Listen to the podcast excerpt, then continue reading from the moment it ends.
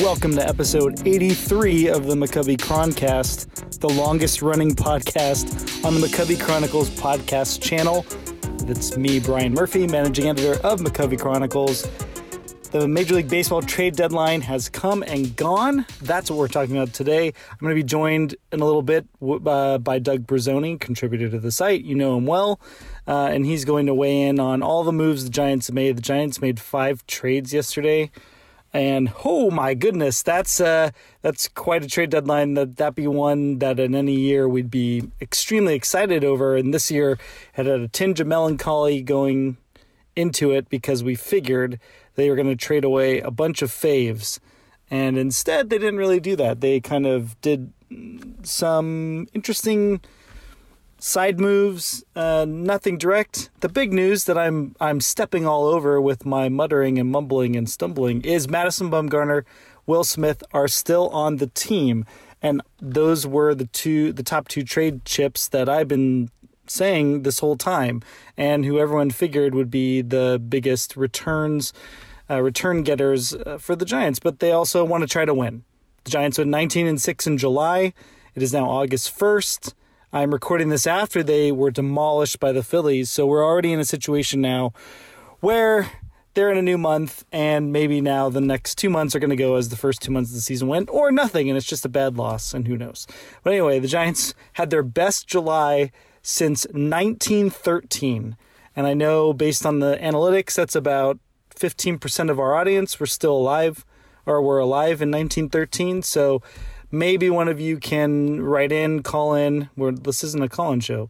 Write in, email, and let us know how that was going. I don't know why I extended that joke. Literally, no one was alive who reads the site when the Giants won 20 games, or they won 25 games, I think it was, in uh, July of 1913.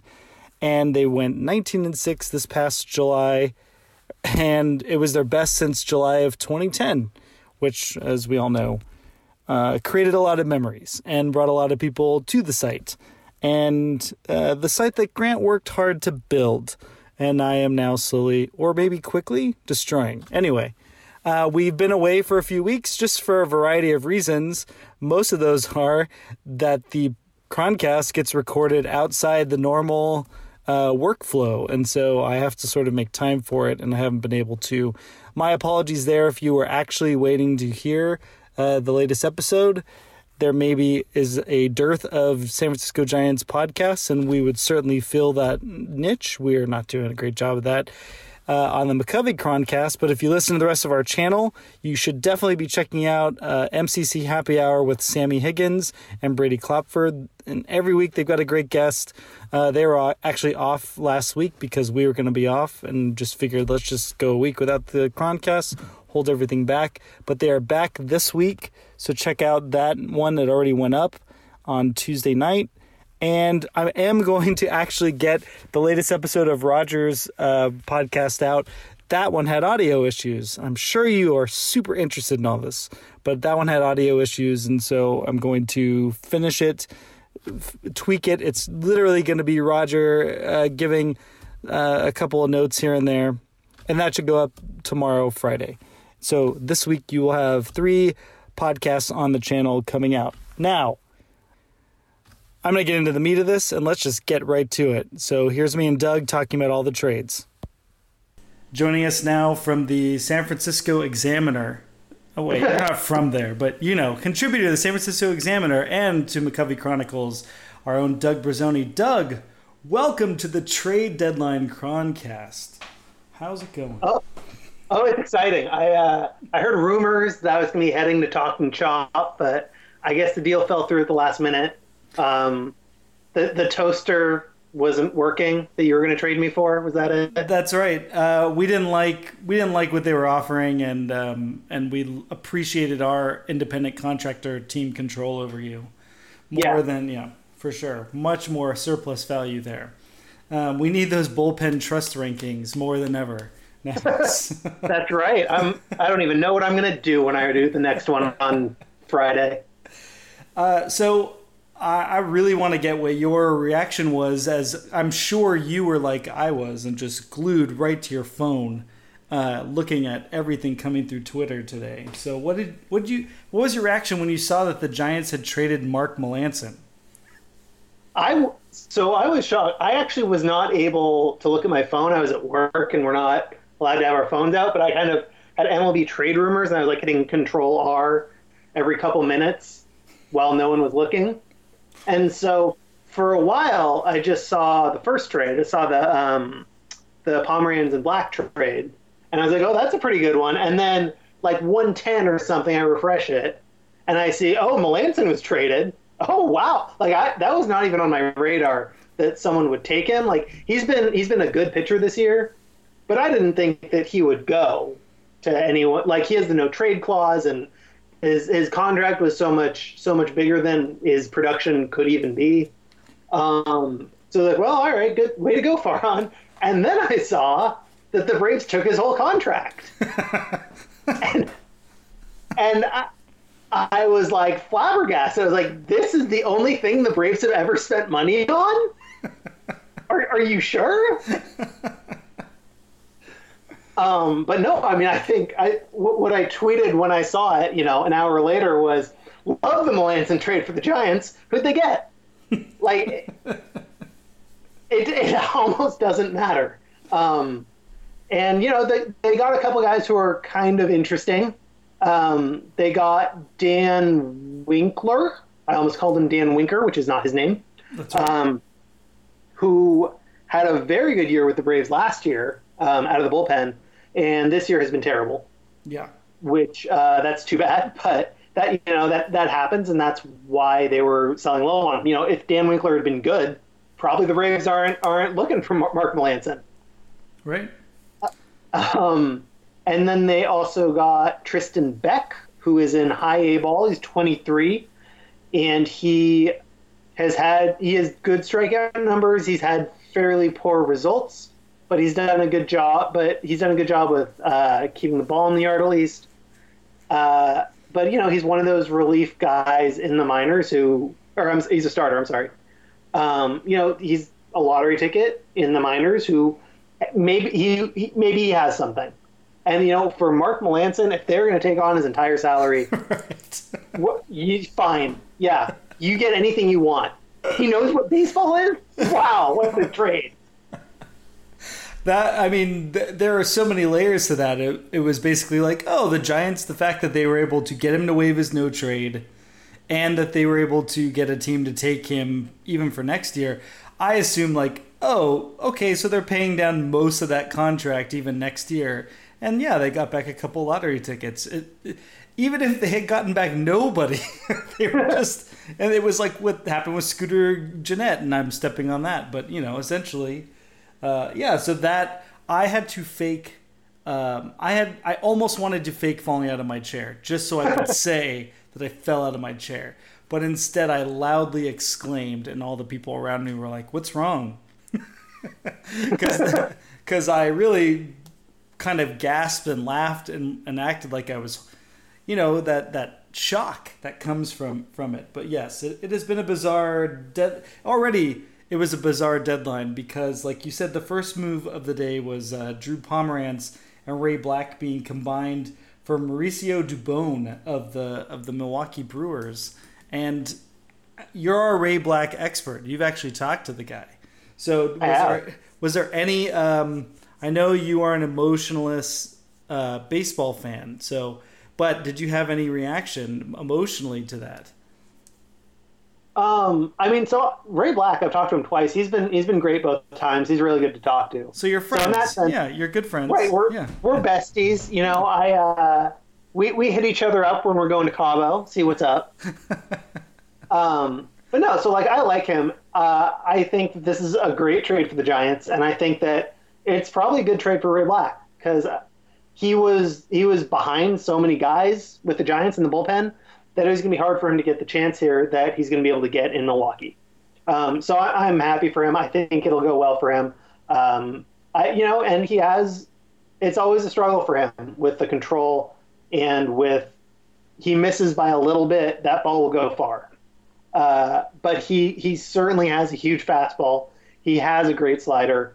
and uh, I'm I'm excited to see what he can do in Milwaukee, and I'm happy for him that I think he's going to get the chance to do something that uh, he wasn't going to have the chance in San Francisco.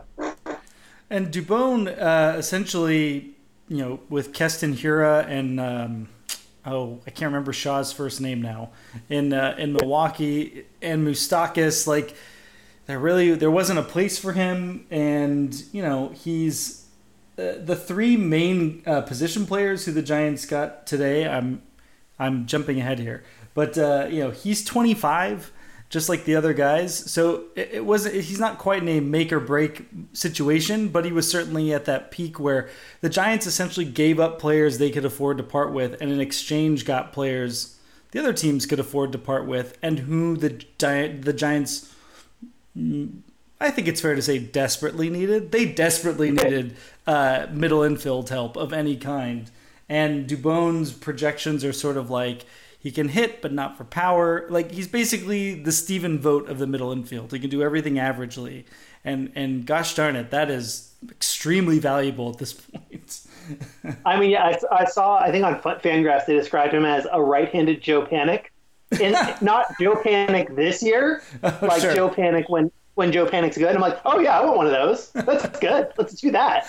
I would take younger Donovan Solano now. Right, exactly. that would be great.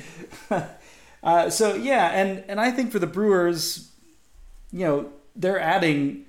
You know, Drew Pomeranz is not Josh Hader, but they have another left-handed guy who can pitch multiple innings and throw really hard.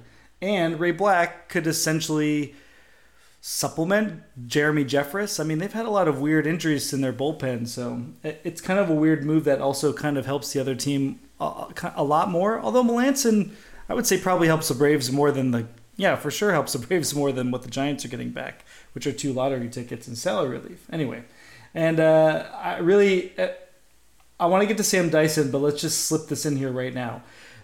You know, the Giants, the there was a big prospect for prospect move made earlier in the day between the Diamondbacks and now I can't remember who the other team is, so now this is kind of pointless. But they're the Marlins. The Marlins, the Marlins yeah. right? Yeah, so they made like a pros and like a high end prospect for prospect swap. Essentially, the Giants and the Rays did not do high end prospect swaps, but the Giants did grab um, Joe McCarthy. It came across when I saw it as Joe McCarthy, and then subsequently all the reports were Joseph McCarthy, and no one said it with irony. So do we do we have another Andy Suarez situation on our hands? Because I can only handle so many of those. But the Andrew Suarez, Andy Suarez is is one thing. It's like Joseph McCarthy is an established historical figure. Go with Joe McCarthy. Go with Joey McCarthy. You said like I'm I'm thinking about Joey more than the McCarthy then. Uh, but he's essentially um, he's another 25 year old, and the Giants uh, actually gave up sort of a lottery ticket on. Like this is an interesting one because the Giants, the Rays essentially got someone off of their 40 man roster for you know whatever um, Byzantine Rays reason that they need to do things. Uh, but McCarthy was on their 40 man roster. Now he goes to the Giants 40 man roster. They have a spot. And McCarthy is essentially uh, not a power hitter. He kind of is okay at defense. He's uh, kind of okay as well and they give up a left-handed pitcher, Jacob Lopez, who's down in Salem Keizer this year. Um, and Keizer basically uh, not really a high strikeout guy, but a low ERA guy. Like he's he pitches in the zone essentially is what it looks like. Um, and I'm very interested to know what the Doug readout that is about what the Giants might be doing there and adding a 25 year old Joe Panik outfielder. um, I mean, it seems like Farhan, the thing that Farhan does when he sees when he sees guys who are available who might be good, he just grabs them. Like it's not about whether they have a fit. It's not about whether they can do. They have like some future role in mind. He's like, well, that guy might be good, and that's that's probably it. Like so, Jacob Lopez, from what I saw, he's had good results in Salem Keizer, but he's not very projectionable. Projectable. Projectable is a word. Yep. Uh, he's not very projectable in terms of uh, major league like possibilities. Like he's throwing 87 to 90 with weird mechanics. And so the Giants are probably like, yeah, well, instead of that guy, we'll take the dude who the Rays are getting rid of because they're the Rays and they don't actually want to have any baseball players on their roster. Right. Um, well, you know, in three years from now, we're all going to be looking at the Rays like, oh, don't have baseball players. That's how you win. Duh.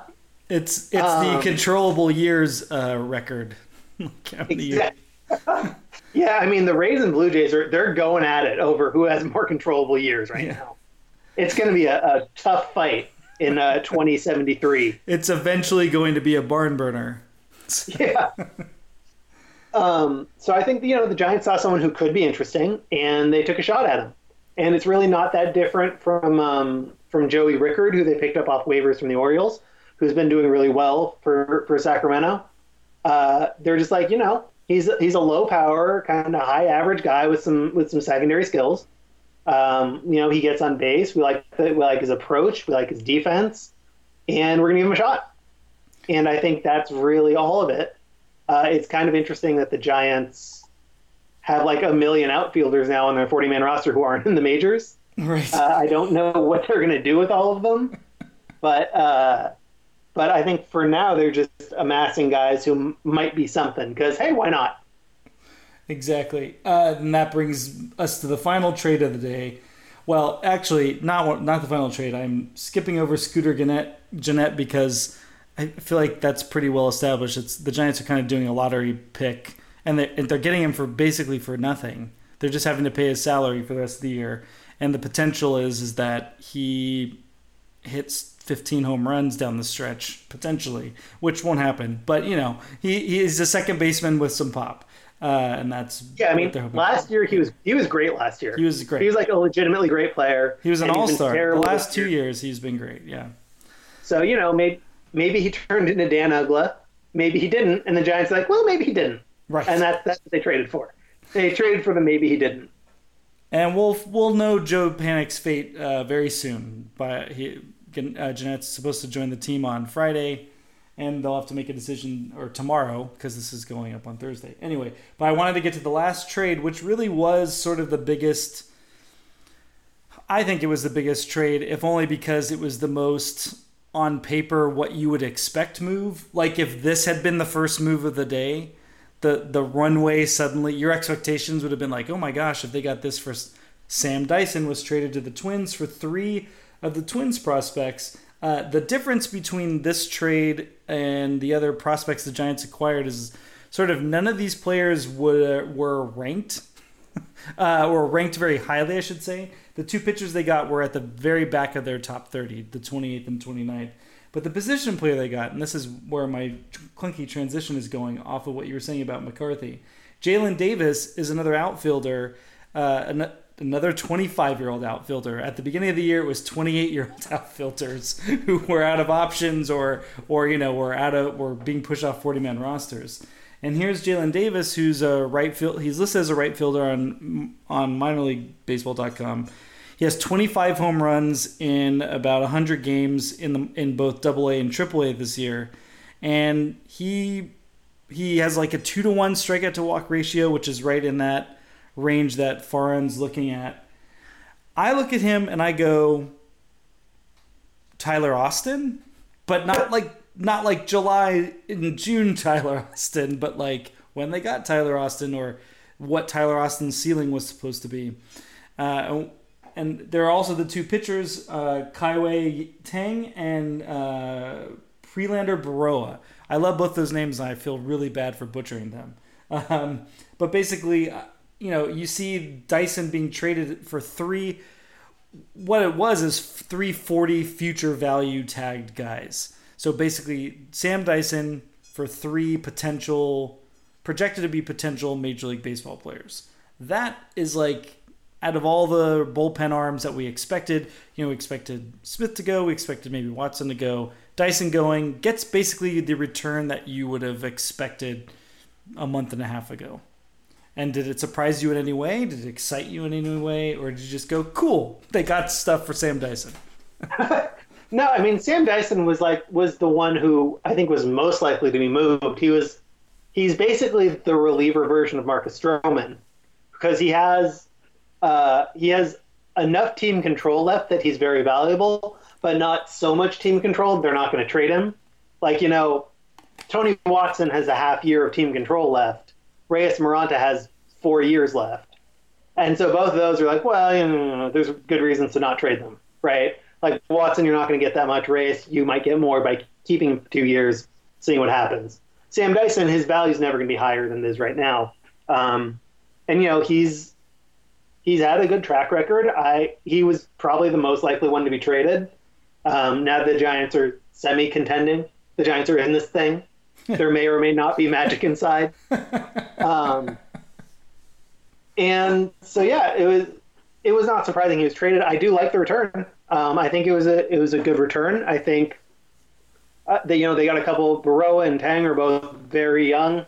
Berroa's 19, Tang is 20, uh, and they have they're intriguing, um, saying they're you know sure they're 40 future value guys is what you can expect.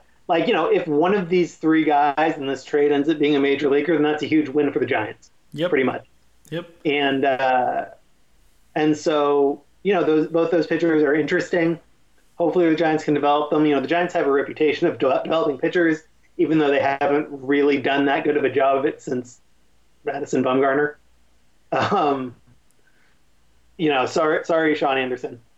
uh, but uh, but you know they can they can get those guys going, and then Jalen Davis has power, and you know you want you want power. The, the only way the Giants are going to get power is by trading for it, because no no power hitter is ever going to sign as a free agent. Nope. I think we've all established that. yes. So so if, if they can develop their own, then that's the only way to get in the lineup.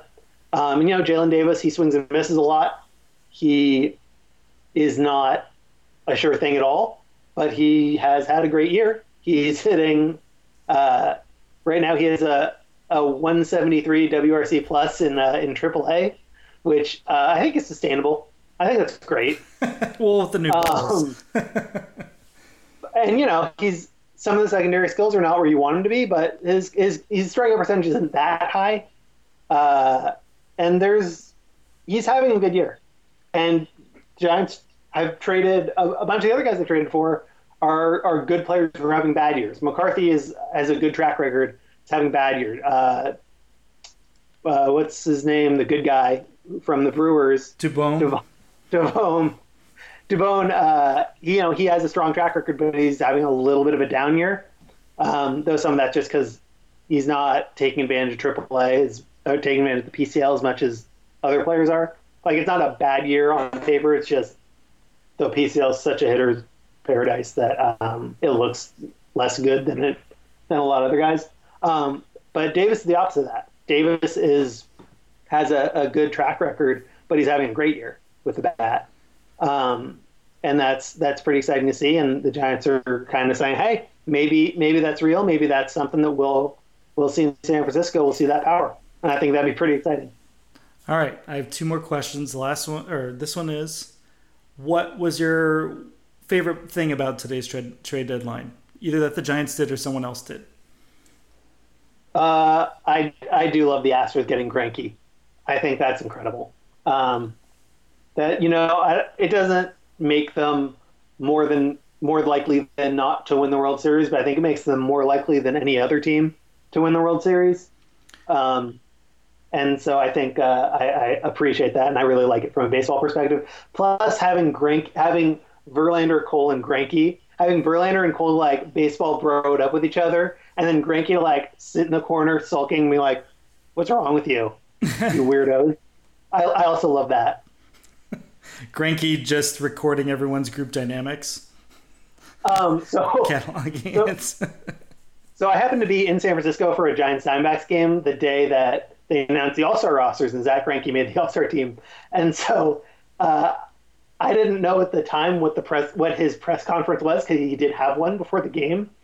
But uh, but like I remember seeing one of the beat writers, maybe Chris Haft, because he's not the regular Giants guy, someone who came back from the press conference and was like.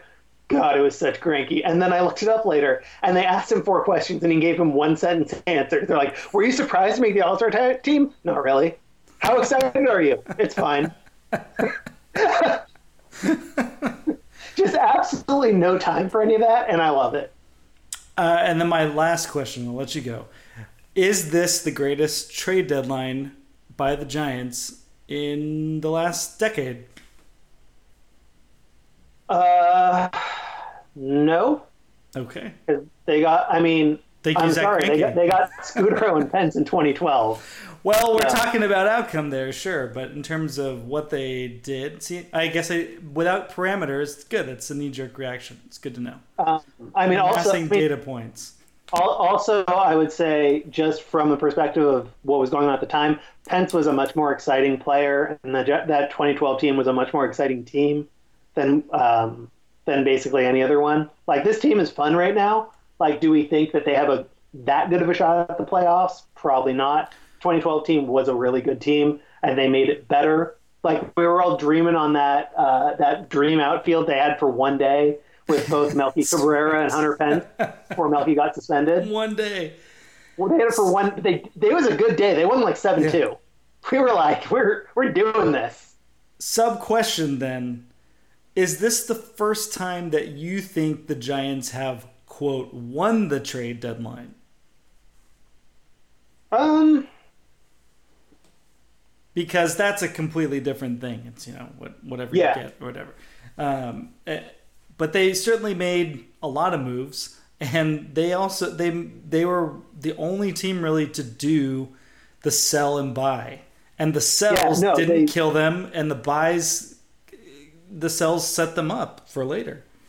I don't know if it's the only time they won the trade deadline. Again, 2012 was a really good 12 trade deadline, and they got essentially what they needed in 2014.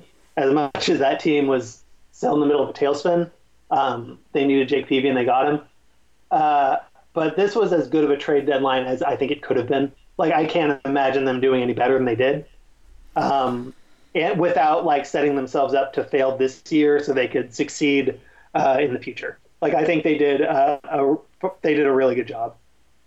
All right, read Doug Bruzzone at the Examiner uh, every so often on McCovey Chronicles. Every so often, he's a man of mystery and he's a great writer. Thanks for joining us, Doug. Uh, right, thanks, Brian. Catch up with you later. Bye. Yep. Bye. Okay, now I want to read the letter that Farhan Zaidi sent out yesterday. And uh, I want to do it because I feel like it's important, maybe uh, for the future of the Giants, if, if not the full five years of Zaidi's contract, then at least the next couple. And, wh- and what I felt when I read it um, as well. And I want to also mention it. It's really funny because in an interview a couple days ago, he was talking about how fans on the streets were saying to him, like, we'd rather trade you than you trade Bumgarner. So he was very aware of the sentiment brewing that he that there's going to be heavy scrutiny on him at this deadline and I think that there's uh, certainly a large contingent of fans, at least online, who wanted the Giants to destroy everything. If it meant burning down Oracle Park, moving the team, whatever. Like there are just people who are I'm not sure what what I'm not sure what the fan angle is, but it's it almost borders on nihilism like every year the Giants should get rid of every player and it should just be new play. It's kind of like an A's fan thing like it's just a numbness to names and individuals. It's just you know, every player is really just a discrete number generating event and that's all I care about. and maybe that's like a way of guarding against emotions of caring about outcomes or anything like that. And maybe I'm getting far too off the course here, but I feel like uh, Zaidi had a, ne- a needle to thread. There's too many paying customers who actually care about name brands or recognizable names and recognizable faces. On top of that, the Giants, some of those recognizable names cannot be moved. Nobody wants Buster Posey. It's sad to say Buster Posey's best days are well behind him, and whatever the future is, it's going to be at best league average. And so no one wants to pay $22 million a year for a league average catcher who's probably more likely to be hurt and ground into double plays, even though he hit a home run the other night. But, you know, Buster Posey's greatest value is to the Giants as the name brand Buster Posey. Kids, people want to pay to see Buster Posey if they live in the Bay Area. Same thing with Brandon Crawford, the home homegrown hero. There are better shortstops on probably all he's probably the worst shortstop in baseball at this point or very close to it. Uh, he can't hit. He's you know he's older. Like there's he has the most value to the Giants, so they're not moving him. And the idea that the Giants would just like cut him, cut them, or move them for peanuts for nothing is absurd. And and and for people who the people who might trumpet those types of moves, they kind of in my experience, the interactions seem to be like they feel like they're very intelligent and very well informed. It seems like if you're wanting the Giants to just dump Buster Posey or dump Brandon Crawford, that it's that thinking is missing a key component in the thought process of why would the Giants do that? And if it's just to make the team better, is Stephen Vogt that much of an upgrade over Buster Posey? And would the backup catcher, who now would be, you know, would be Aramis Garcia, is Vogt and Garcia better than Posey and Vogt? I don't think so. You know, and then you get rid of Crawford. Who's your shortstop? Donovan Solano, Abiatal Avelino? Are those two better than Crawford and uh, Solano? Are you making that big of an upgrade? And are you losing more in terms of the fan experience and engagement um, than you're gaining in simply dumping one of the worst shortstops in baseball? Then you get to Bumgarner. Then you get to Will Smith. Yes, Madison Bumgarner and Will Smith, Smith more than Bumgarner, have trade value, have quite you would think have a lot of trade value, but the way that the market works, they don't have as much as you might think. Reputationally, statist- uh, in Bumgarner's case, statistically, in Smith's case, they should have brought back a nice return. Better than what the Giants got for Sam Dyson, uh, but maybe not remarkably better. Instead, who knows what the Giants are being offered for them?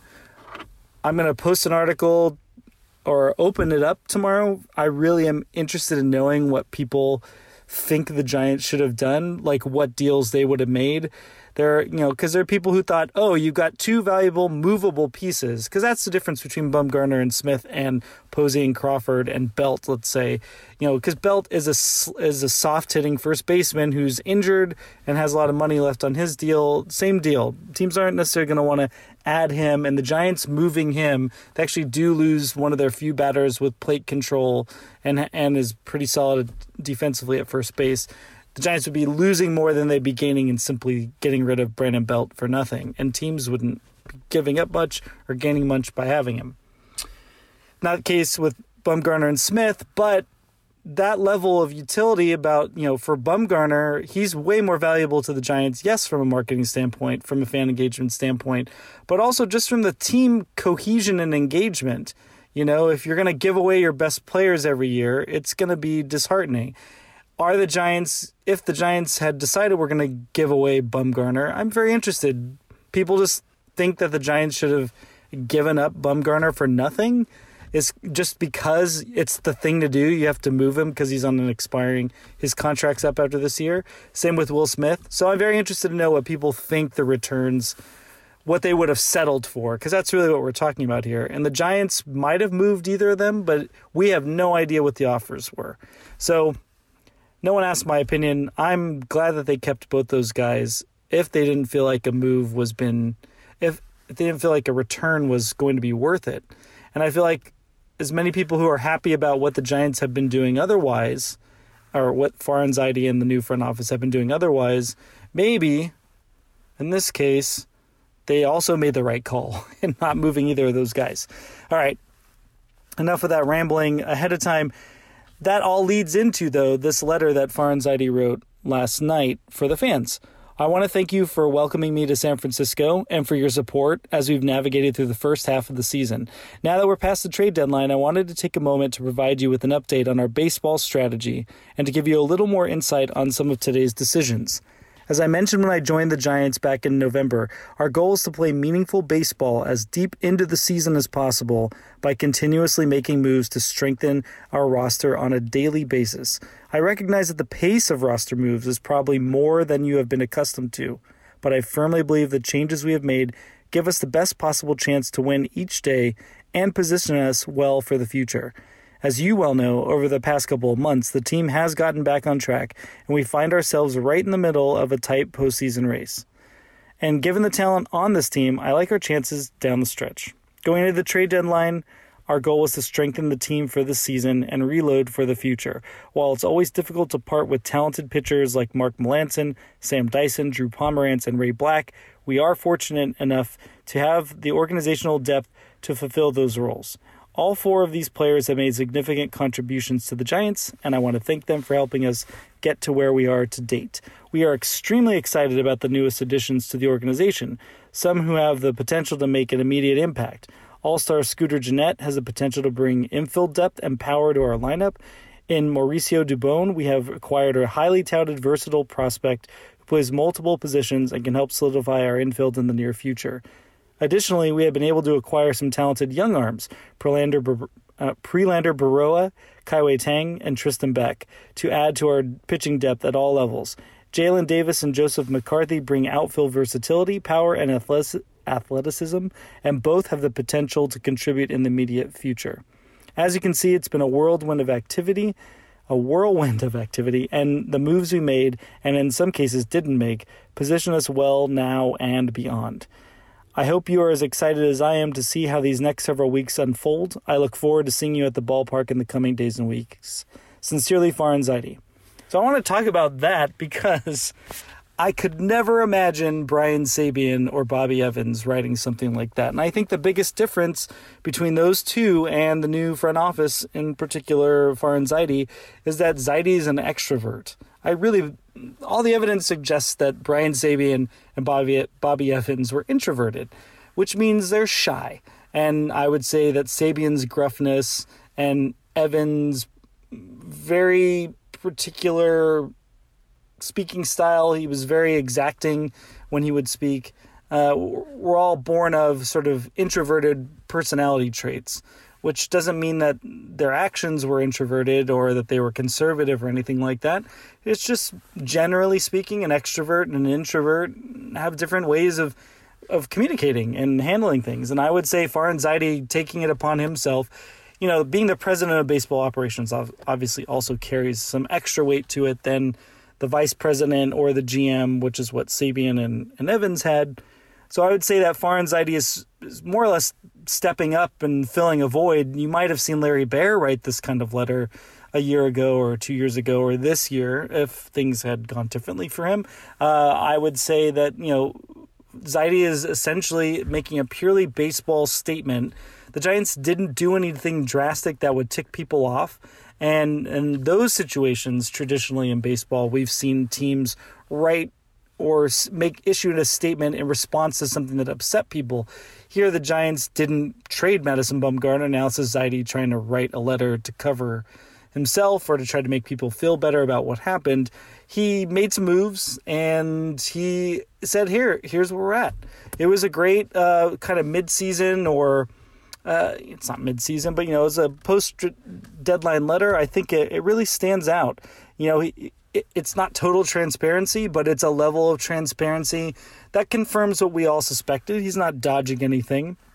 And I really like the part where he talked about I know it's a pace of transition uh, or turnover that you're not used to. Uh, you know, that's, you know, just taking the fan base into account.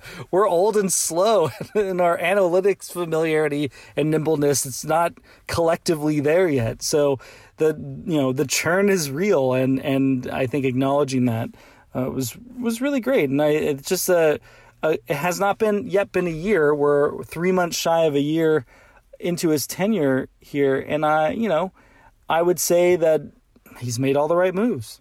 Uh, you know, the ones that didn't work out, if you want to bring up Connor Joe Michael Reed, you know, I'm talking about the intention of the moves. What the, you know, the Giants, he didn't start and in his first month blow it all up and make these drastic changes just for the sake of purging the roster. They made a couple of ads. You know, Pomeranz is the main one, you know. Most, but most, like, he's been willing. The other move was if it didn't work, moving on giving guys extra chances. I think keeping Mac Williams, like being mindful of the old regime and the old entrenched things and giving them an opportunity and then using his stature as the new guy to say, okay, that was Mac Williamson's last chance. This this might be Austin Slater's last chance. This might be Joe Panik's last chance. Like that is a great that's a better situation to be in you expect, you know, people do have to at some point perform or they have to move on. And that's not to say that the Giants were against that or didn't do that, but I think his presence makes it a lot easier to turn over a lot of this. Like a lot of what we saw this year is him turning over his own stuff, and now as the season's gone on, he's kind of turned over the other guy's stuff. Uh, again, I just want to circle back to the fact that the Giants traded Mark Melancon and got another team to pay for the entire contract. I can't believe it. I cannot believe it.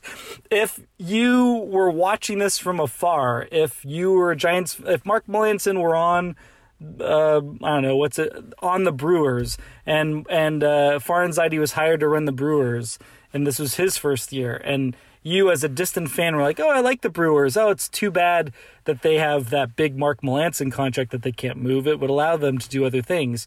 And then in Farhan Zaidi's first year, he got the Braves to take Mark Melancon's full deal and clear that space and open up some flexibility. You would go, holy crap, I wish the Giants had someone like that. Well, guess what?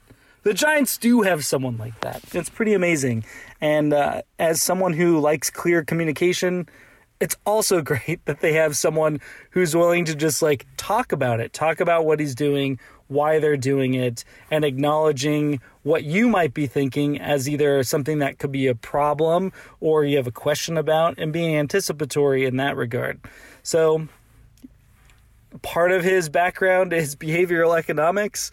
And maybe he knows that this is just best practice when you're in a high turnover uh, situation with a familiar brand with a lot of uh, concerned and interested parties and consumers. This could all be a cynical. That's right. It all could all be a cynical economic uh, mode of operation.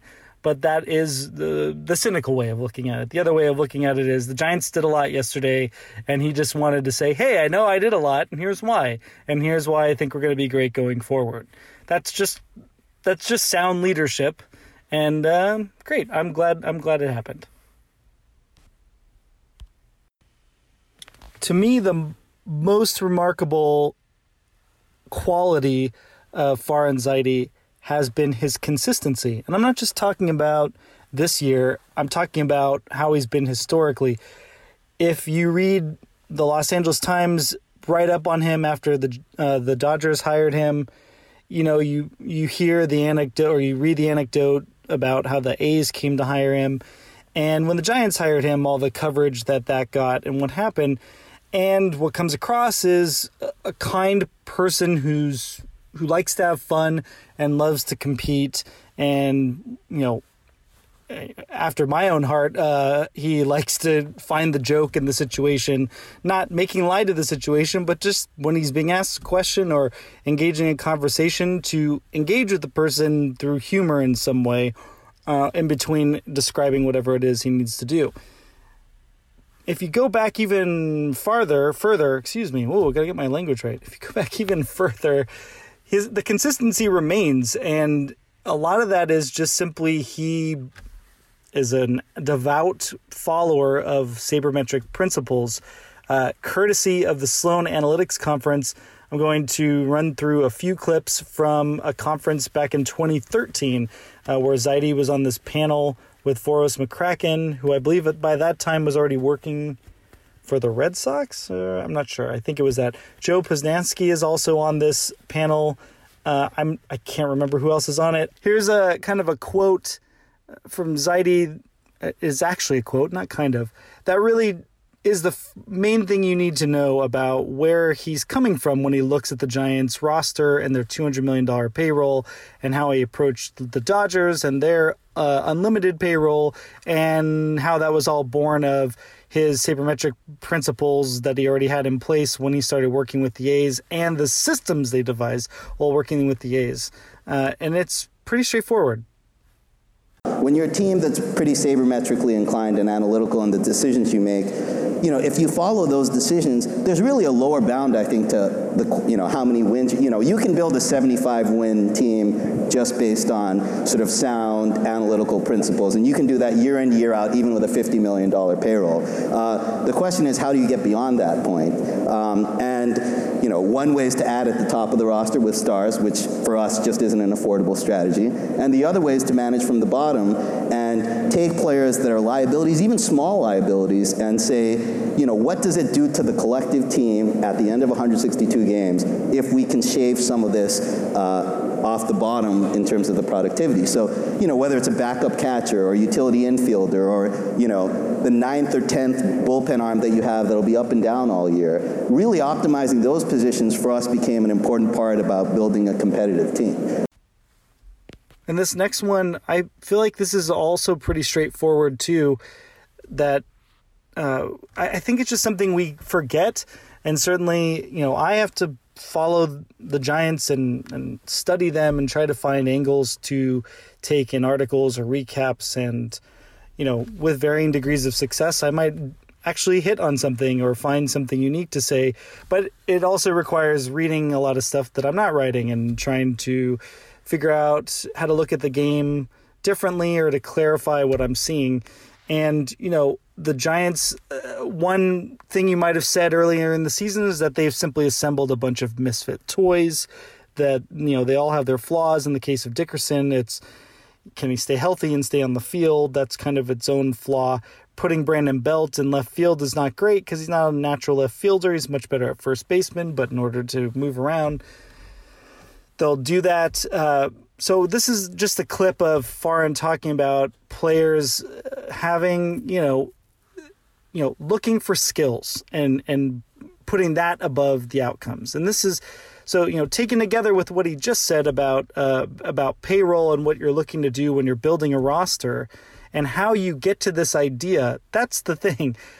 Uh, the idea that you could, with sound sabermetric principles, build a team year in and year out that wins 75 games. How do you go from there?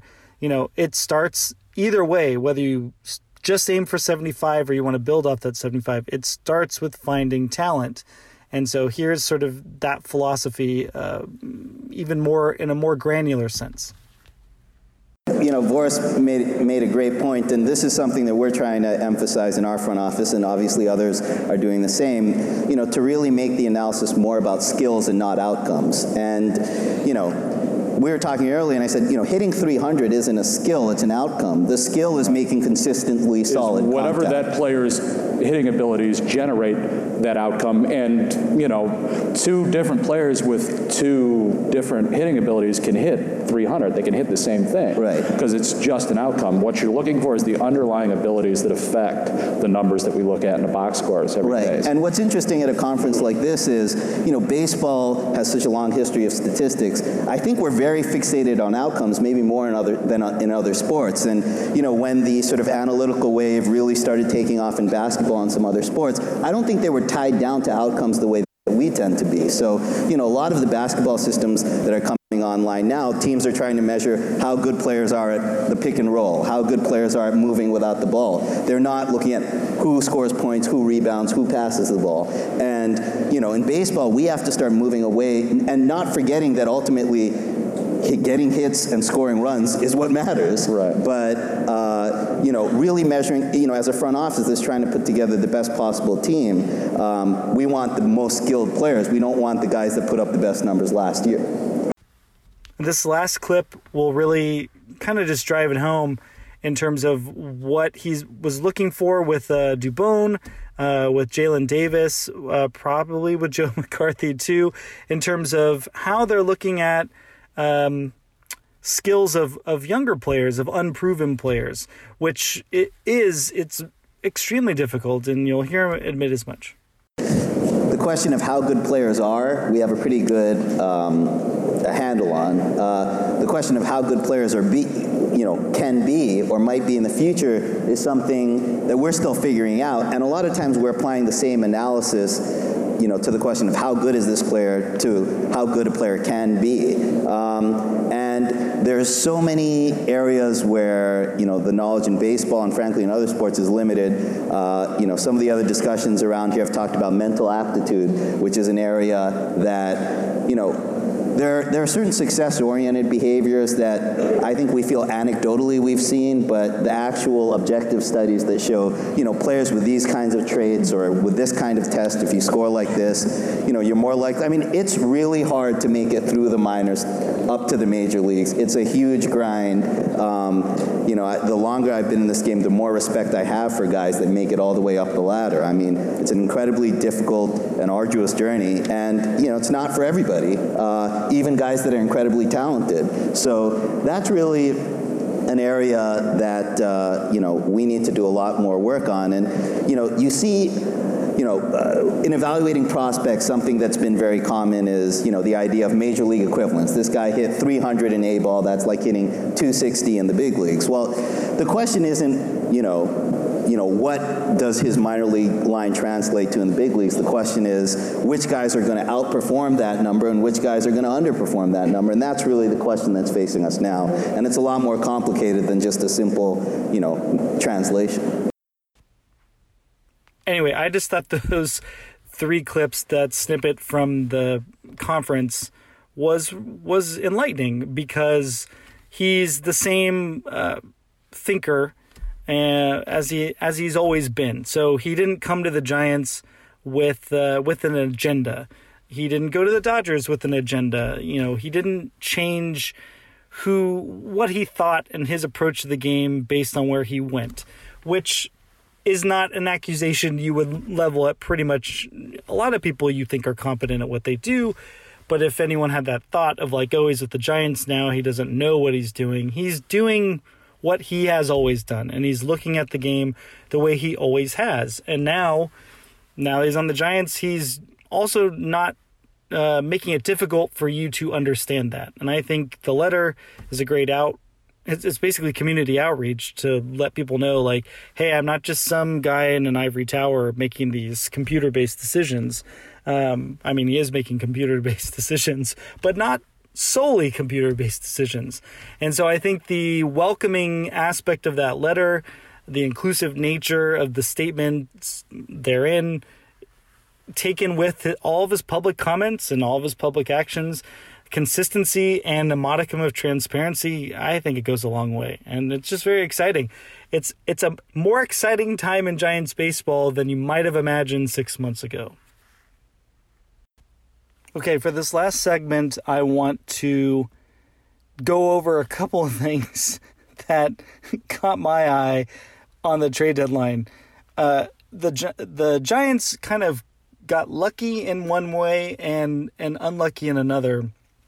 The first way is the Padres traded away two two guys. Uh, they traded away Franmil Reyes and Logan Allen. Um, they traded Fran Franmil Reyes. This was all to facilitate Trevor Bauer going from Cleveland to Cincinnati and Yasiel Puig uh, going to Cleveland. And so, uh, you know, somehow at the end of the day, the, the Padres lose one of their top power hitters and they lose one of their promising pitching prospects. They do gain Taylor Trammell, whom I love dearly. He's uh, at the Futures game, they interviewed him, and he's like just full of life and vibrance. And it's like, man, that guy's awesome. I wish he was in my organization. I wish every baseball player was like Taylor Trammell. Uh, and he's, but he's still a couple of years away. The Padres basically made a move to that is very close to feeling like a punt to like 2021 or 2022. Logan Allen was not going to pitch them into the postseason. Franmil Reyes, though, you know, now his at bats go away and Wil Myers gets more playing time is essentially what happens, which, okay, great for the Padres. But for the Giants, the lucky part is is that Franmil Reyes was scary. He's a big, scary dude in the box. He he famously had that pinch hit monster home run off of Reyes Moronta earlier in the season.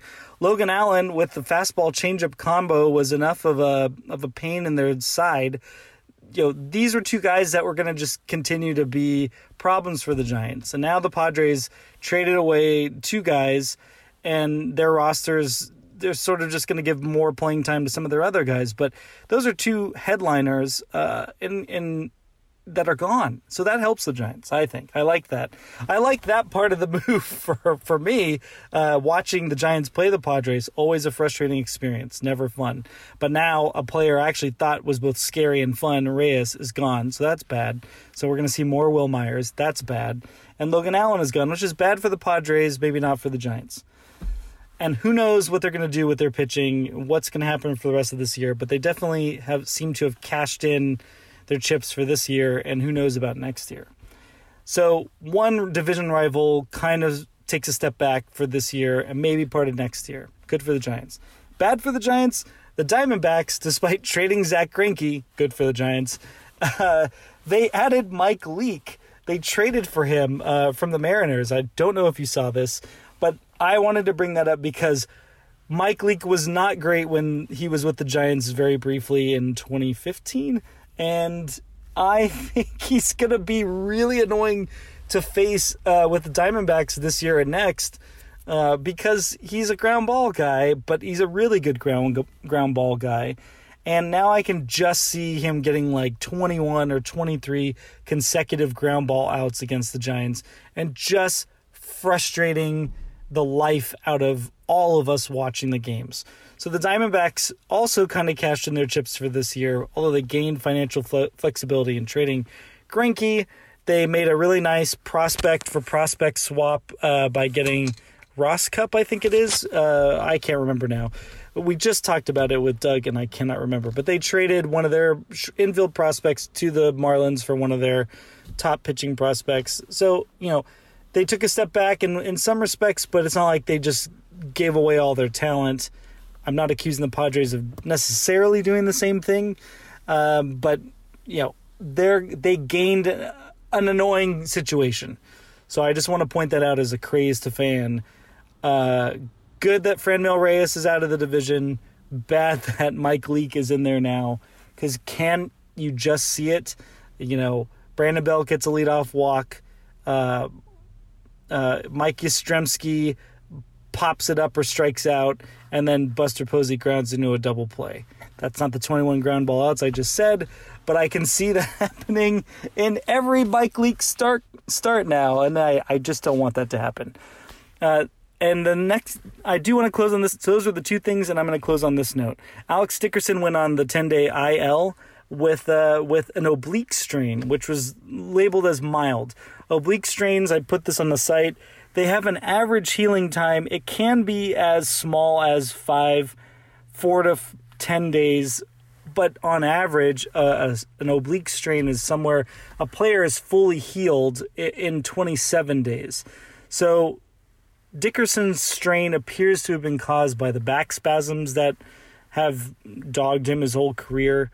That's just he's a big guy. That's just the thing that's going to happen to him. He's always been injured he gets hurt a lot. That's just been his his plight as a as a professional baseball player.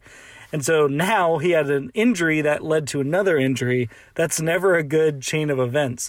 So the strain might heal, but the spasms are going to come back because that's what happens with back spasms. They come back. And so we're going to probably, if the fear I have is Dickerson's going to be incredibly diminished for the rest of the year, or we're just not going to see him very much the rest of the year, which would seem to hurt the Giants. It would potentially coincide with what you might expect as a regression to the mean. Who knows at this point? Whatever, however you want to slice it, if you were always a naysayer and you were just waiting for the regression to the mean to kick in, you get your way. If you're someone who's like, maybe the Giants have found something here, you're going to be disappointed because I really think that this is kind of the death knell for the rest of Dickerson's season which isn't to say that he won't hit any home runs, but you know, it's doubtful he's going to have a thousand OPS the rest of the way. It was always doubtful that was the case, but now I don't I don't have any sense of what that floor is going to be when he falls, because back injuries are tricky, and now once you start dealing with strains, uh, reminder when someone says there's an ankle strain or an oblique strain or something, a strain is a tear. And tears are not great. You don't want your muscles, you don't want parts of your body tearing in any way. Uh, even though it happens, but you know, it's not great. When you're a professional athlete, not great either. So I'm going to end on that note because that's the plight of the McCovey Chroncast, I guess. My thanks to Doug for joining me at the last minute. What a crazy day it was yesterday. And uh, we'll see what happens. We'll be back uh, next week with an all new one, probably later in the week, just to give you time to digest this one. Thanks for listening. And don't forget to listen to our other shows on the channel MCC Happy Hour with Sammy Higgins and Brady, Brady Klopfer. They have a new episode that came out this week. And tomorrow we're going to drop Roger's latest, the third episode of the Prospect Podcast. podcast. Thanks again for listening.